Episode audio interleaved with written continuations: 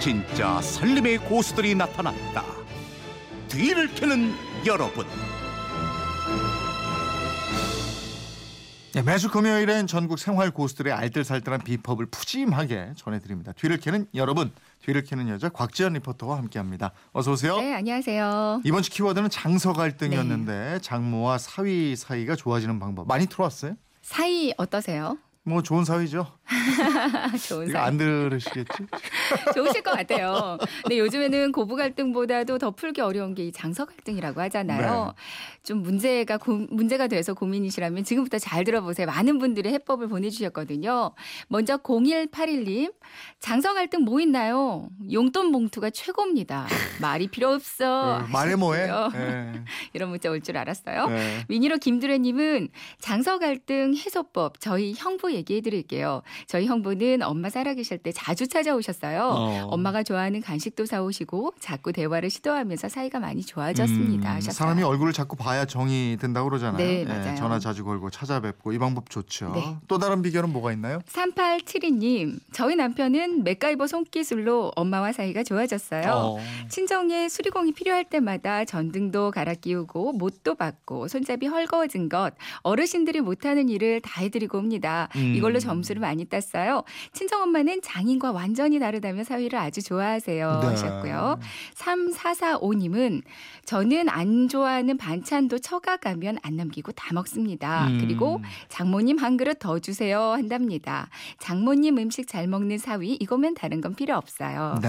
하셨어요. 3720님, 처가에 가서는 무조건 아- 부인을 아끼고 사랑하는 척 해보세요. 장모님 사랑받을 겁니다. 이거 하셨거든요. 중요하죠. 이거 중요해요. 척? 예. 이네요. 처가에 가서는 진짜 그, 사랑해 주시면 안 될까요? 네. 남편이 좀 움직여야 되고 예, 시댁에 가서는 좀 아내가 좀 이렇게 네네, 예, 맞아요.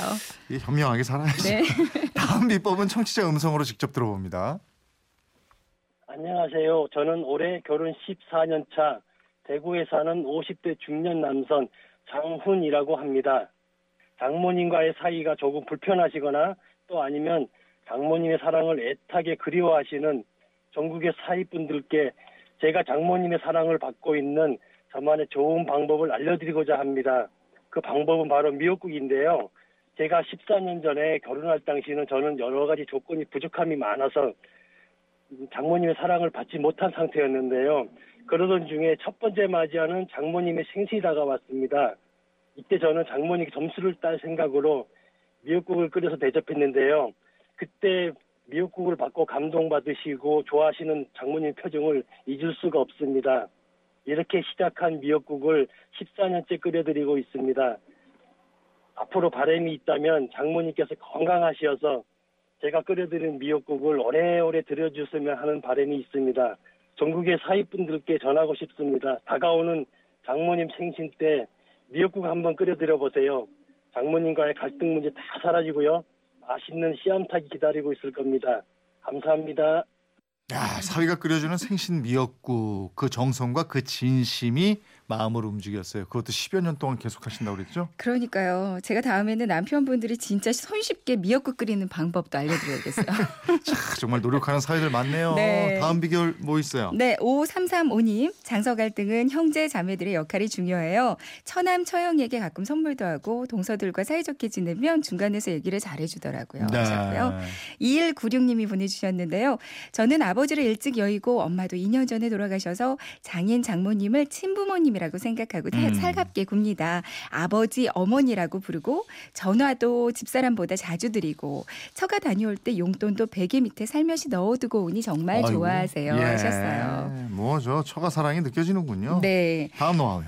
충남 아산에서 박고은님은 장서 갈등이 생기지 않기 위해서는 연결고리인 딸의 역할이 정말 중요하다고 음. 하셨어요. 음. 서로 결혼해서 두 사람이 함께 살다 보면 당연히 단점이 보이고 그것들로 인해 다툼이 생기잖아요. 싸웠을 때 딸은 친정엄마와 친구처럼 지내는 경우가 많아서 남편 욕을 친정엄마에게 하면서 스트레스를 푸는 경우가 많습니다. 네. 저도 결혼 초기에는 그랬는데요.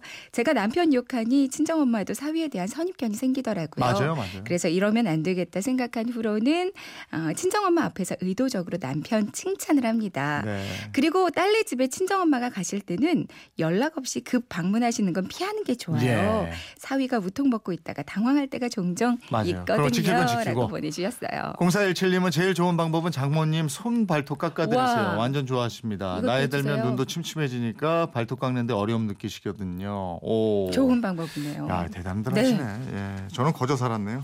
오늘 전화로 비법 전해주신 에, 장훈님께 백화점 상품권 드리겠고요. 네. 오늘 소개된 다른 비법 중에도 몇 분 선정을 해서 선물 보내드리겠습니다. 네. 다음 주 키워드는 뭐예요? 천고마비의 계절이에요. 네. 저희 집 애들도 요즘 돌아서면 뭐 먹을 거 없어, 뭐 먹고 싶어 계속 그러거든요. 애들이 잘 먹는 건 좋은데 매번 어떤 간식을 해줘야 할지 메뉴가 없어서 고민일 때가 많습니다. 그래서 준비해봤어요. 다음 주 키워드 우리 집 간식입니다. 네. 우리 집에서 자주 먹는 우리 집만의 독특한 간식 보 내주시고요. 아니면 어린 시절에 어머니가 해주시던 추억의 간식도 좋아요. 네, 우리 집 간식 기다리겠습니다. 6918님, 장가 안 가면 이런 거 걱정 안 해도 돼요. 네, 맞네요. 뒤를 캐는 여자 곽지연 리포터와 함께했습니다. 고맙습니다. 네, 고맙습니다.